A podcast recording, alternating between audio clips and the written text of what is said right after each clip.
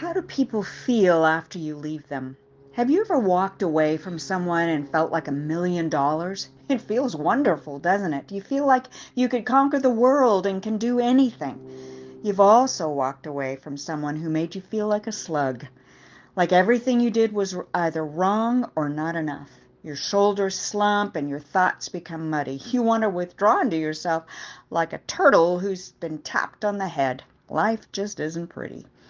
Our words are powerful tools or deadly weapons. We can build others up or make them feel like scum. How do we make people feel after being with us? A young lady enduring a severe and un- unexplained illness wrote that she hoped that the nursing staff who cared for her left feeling encouraged and not burdened, despite the severity of her health needs and her own fragile emotional state. She writes, My hope is that the love of Christ radiates through me, even on the hard days where all I feel capable of doing is sleeping, as fatigue, deep aching, fevers, and chills consumes every fiber of my being. Jesus did the same as he was hanging on the cross, his life ebbing away in painful agony. Yet he still ensured that his mother was protected and comforted by John that the thief beside him was assured that today he would be with him in paradise, and that his accusers were forgiven as he prayed, Father, forgive them, for they don't know what they're doing. The power of encouragement, of leaving people stronger, better, more confident and whole than when we met them. Encouragement is defined as giving the courage to act or persevere. We are instructed to encourage one another and build each other up, and this is to be performed daily as we read in Hebrews 3. So we are not hardened by sin's deceitfulness. This is even more important in today's troubling times of fear and frustration. And King Solomon advises worry weighs down a person, but an encouraging word cheers a person up. Sometimes, however, it seems that our own troubles fill our minds to such an extent that we can't find the words to uplift others, so in need of the encouragement ourselves that our own well is dry. Yet it's important that we act as conduits of Christ's grace as we are living examples of His mercy. Let's see what encouragement can do for us and others. Researcher Wong published an extensive article on encouragement and defined the term as the expression of affirmation through language or other symbolic representations to still courage, perseverance, confidence, inspiration, or hope in a person facing a challenging situation. He stipulates that encouragement cannot be provided without interpersonal communication indicating that it requires us to say or do something for others to feel uplifted. An earlier researcher, Al- Alfred Adler, as early as 1956, considered encouragement a core feature of human development and noted its value in any psychotherapeutic treatment. He concluded that encouragement inspires others to work on finding solutions or ways to cope with any predicament. It develops a person's inner resources to ensure that they have the courage and confidence to move forward and not give up. Of course, our Heavenly Father always has these answers first, and we see this in, in His instructions to Joshua Be strong and courageous. Do not be afraid or discouraged. Why? For the Lord your God is with you wherever you go.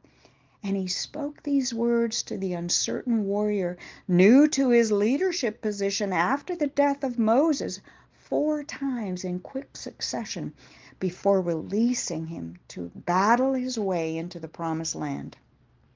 In the New Testament, we read of an apostle named Joseph, whose nickname, Barnabas, means son of encouragement. Of course, he is often overshadowed by his exuberant friend Paul, yet Barnabas was described as a good man, full of the Holy Spirit and strong in faith. Indeed, it was his kindness and encouragement that resulted in Paul being welcomed into the early church. Further, Barnabas was sent to Antioch to see what the Holy Spirit was doing in his young church. When he arrived and saw the evidence of God's blessing, he was filled with joy and he encouraged the believers to stay true to the Lord.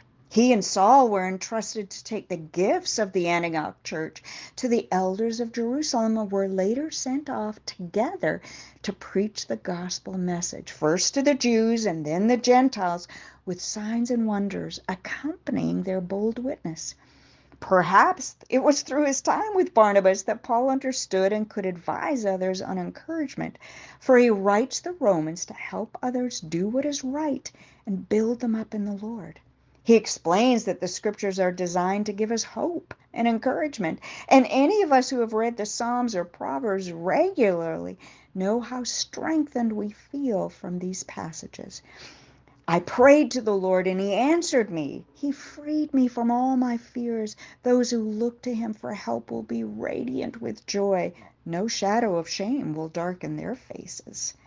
In addition to the scriptures, Paul counsels that God himself gives us patient, patience and encouragement to help us live in complete harmony with each other and concludes that he will hopefully come to give and receive encouragement for the Roman believers, completing the circle of encouragement from Scripture, the Holy Spirit, and fellow believers.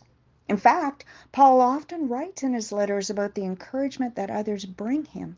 To the Corinthians, he writes of the wonderful encouragement his believing friends from Greece brought to him.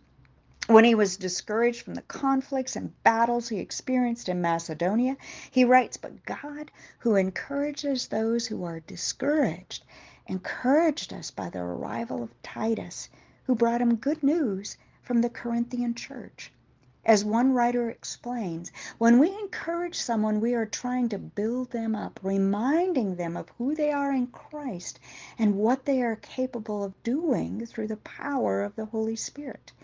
This is certainly evident in Paul and Titus's experience with the Corinthians, for Paul states, in addition to our own encouragement, we were especially delighted to see how happy Titus was about the way all of you welcomed him and set his mind at ease. I had told him how proud I was of you, and you didn't disappoint me. Paul expressed his complete confidence in the character and kindness of the Corinthians. That is clear evidence of the kind of encouragement that should take place between fellow believers. It seems Paul needed to advise the Ephesians more explicitly, for he tells them, Don't use foul or abusive language. Let everything you say be good and helpful, so that your words will be an encouragement to those who hear them. As children of the light, Paul counsels them to throw off their old nature and let the Spirit renew your thoughts and attitudes. He further informs them to stop lying and stealing, all before telling them to speak with kindness and compassion. He advises them to live by the Spirit's power and put on every piece of God's armor so they are able to resist the enemy in this evil time. And we know that the enemy wants to destroy and not build up.